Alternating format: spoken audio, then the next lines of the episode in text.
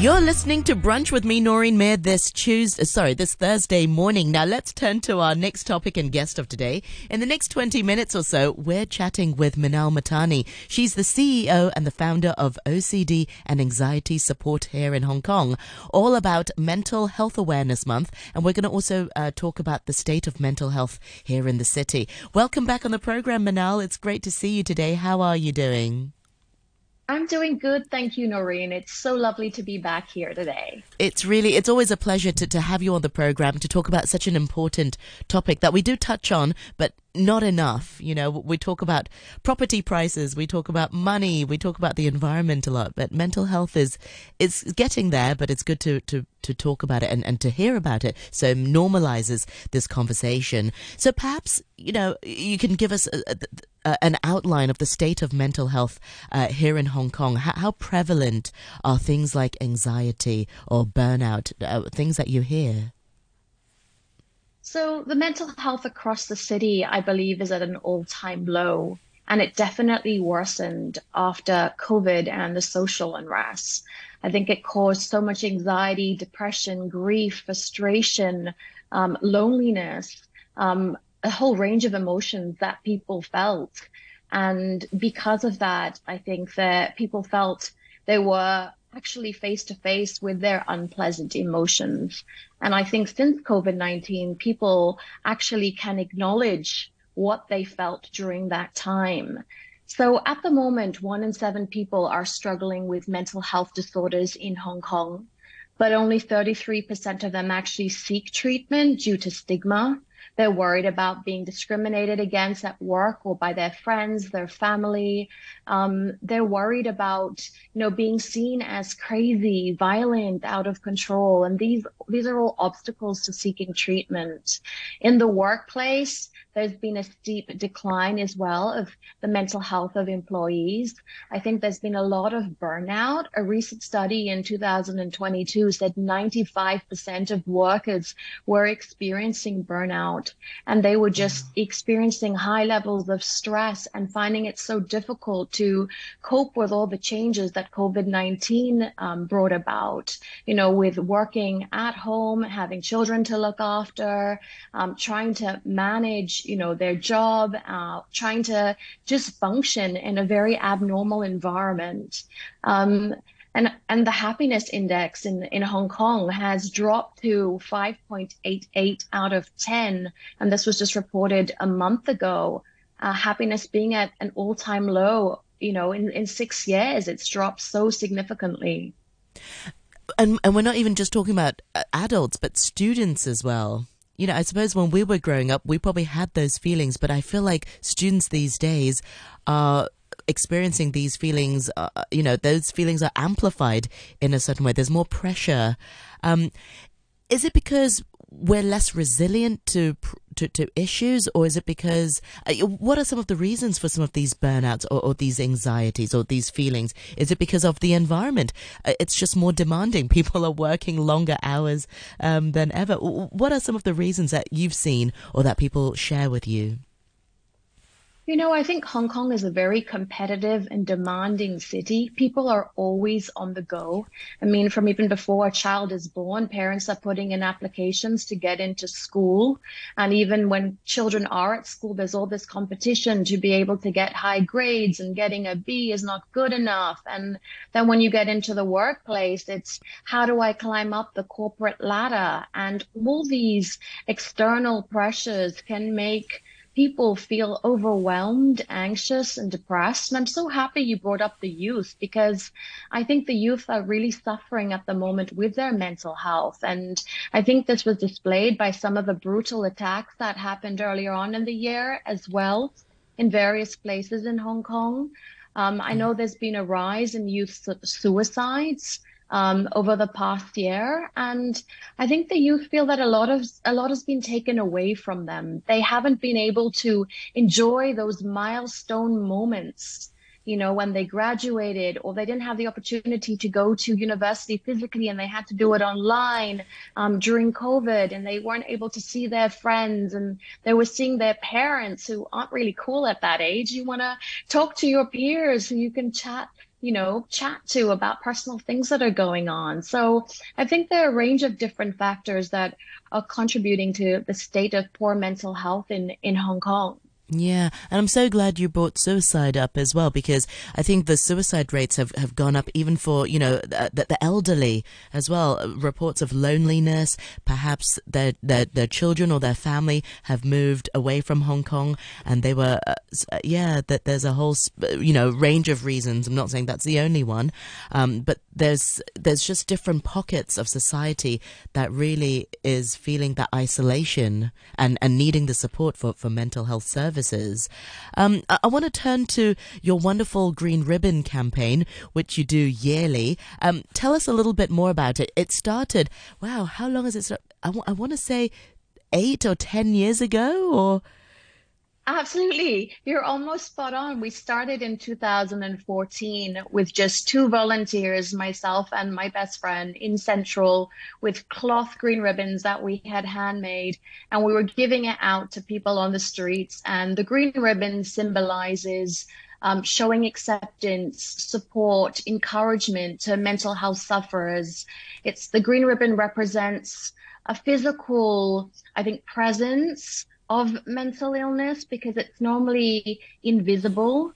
Um, and we want those who are suffering to know that we're behind them, we stand with them, we don't judge them, and we would like them to go seek treatment because they have the right to be healthy and happy. So, yeah, we started in 2014 with cloth green ribbons handmade and now we have green ribbon pins and the campaign is supported by uh, corporates hospitals schools ngos um, retailers hoteliers it's it's really wonderful how people want to come on board and they're realizing that mental health is applicable to everybody, that we all have mental health, like we all have physical health. And it's our job to really take care of it. Absolutely, well said. I'm so glad it's really taken off. Of course, um, were you surprised uh, with sort of you know people coming on board because usually uh, it, maybe it's not just a, a, a, in our culture here in Hong Kong, but usually people don't really talk about mental health. But for businesses to be so on board on it, that must feel so amazing. Yeah, what were some of your reactions then? Do you know, I was I think when it first started and there was so much stigma um, when we were out there giving out those green ribbons, and to the point that people would drop the ribbon when they heard mental illness, and they would feel that, oh no, oh, I don't know, need it. Wear yeah. one of these. Yeah, people are going to think we have mental health issues and we don't want to catch a mental health issue. And I think there's a lot of superstition around that in Hong Kong. Mm. But I think at work, um, you know, employers are see- were seeing that their employees were struggling with anxiety, depression, um, grief, and I think they were forced in some ways to address the elephant in the room. Um, and normally, I think it, com- it came about through probably a tragedy that happened at work that made everyone feel, you know, shocked, stunned, perhaps a suicide or, you know, due to an uh, overdose or um, or just burnout. And employers felt like, look, we, we need to raise mental health awareness. We need to do more for our employers, employees, sorry. Yeah. Um, and also employers as well. Employers sometimes feel that burnout is, and it's great that they're behind it too. Um, are you looking for volunteers uh, for the Green Ribbon uh, campaign? Absolutely. So, actually, for the last six years we've been sorry five years we've been out on the streets handing out the green ribbons. But due to the social unrest and covid-19 we haven't been out for four years. So we're really of course really that's so exciting. You're back yeah, yeah.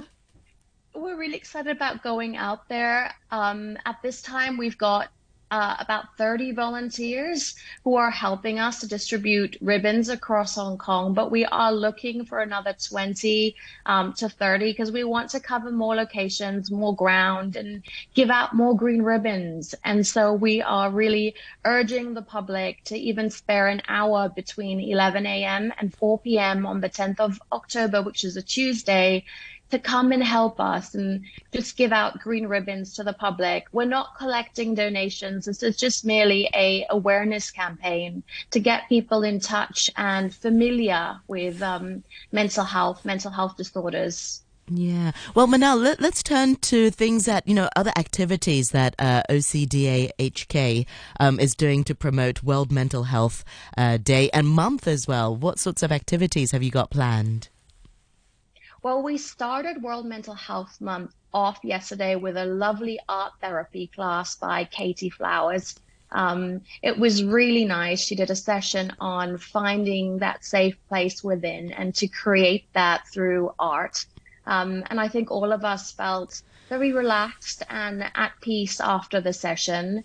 We've also got a yoga class coming up to help with anxiety relief, as well as a guided meditation, um, mm. which will help bring us back to the present moment. I will be delivering a talk on OCD to help sufferers and caregivers and anyone who really wants to understand the disorder more um, so they can help support those who are struggling. We're supposed to be having a series of panels on LGBTQIA plus and mental health um, and spotlighting the various support group um, support groups that there are in Hong Kong because there are such amazing people and leaders who have their own support groups here, but people don't know about it. So we really want to give them a presence as well. I think this mental health month is really open to everybody. It's really an opportunity for people to just pause and think about what they can do for themselves to improve their mental health this month and what can they do to support others on this journey as well. Yeah, I'm so glad you brought up caregivers as well because that is a topic that I've been really, really meaning to do really and to revisit that caregiver burnout that you know, the, the stress and the anxiety that caregivers can. I, I, must invite you back another day to talk about that separately because that may not, you know, they may not be the ones who are experiencing the symptoms of, of mental health disorders, but then it, it could be triggered because they're looking after somebody um, fa- facing those uh, issues. I, I want to finally turn to your, your latest initiative, the Rainbow, uh, the Rainbow of Hope Counseling Clinic. Tell us a little bit more about that and, and what do you want to do differently uh, this year? So the Rainbow of Hope Clinic, we started it last June and it started as a virtual clinic because we started in the midst of COVID. We really want to provide counseling to those who cannot afford or access therapy because we know that the state of affairs, um, resources and counselors are um, are not enough in Hong Kong. So we want to give people the opportunity to get the professional treatment that they deserve. We want to move to a physical venue. Um, in the next year, we want Rainbow of Hope to have a home so people can actually come in and see their therapists. We currently have therapists that are working on a volunteer basis um, alongside their day job. So we would really like mm. to be mm. able to recruit um, full-time therapists who can be there because we have such a high demand at this time for people who are struggling with their mental health. And we're happy that people are turning to us and saying, Hey, yes, we really want to talk about it because that's the narrative that we've been working so hard to change around mental health. Um, so the Rainbow of Hope initiative was actually really started with um, the intention to bring hope into people's lives um, the rainbow in my life was my mum when she was alive and I, when I was going through a really hard time, she provided that support, um, was checking in and was just a constant, um, constant presence and a safe space. And we really hope to do the same for those who are struggling with our Rainbow of Hope initiative. Well, thank you so much, Manal Mahtani. It's a pleasure to speak to you. I'll put all the links on our Facebook page. Thank you very much indeed for your time today.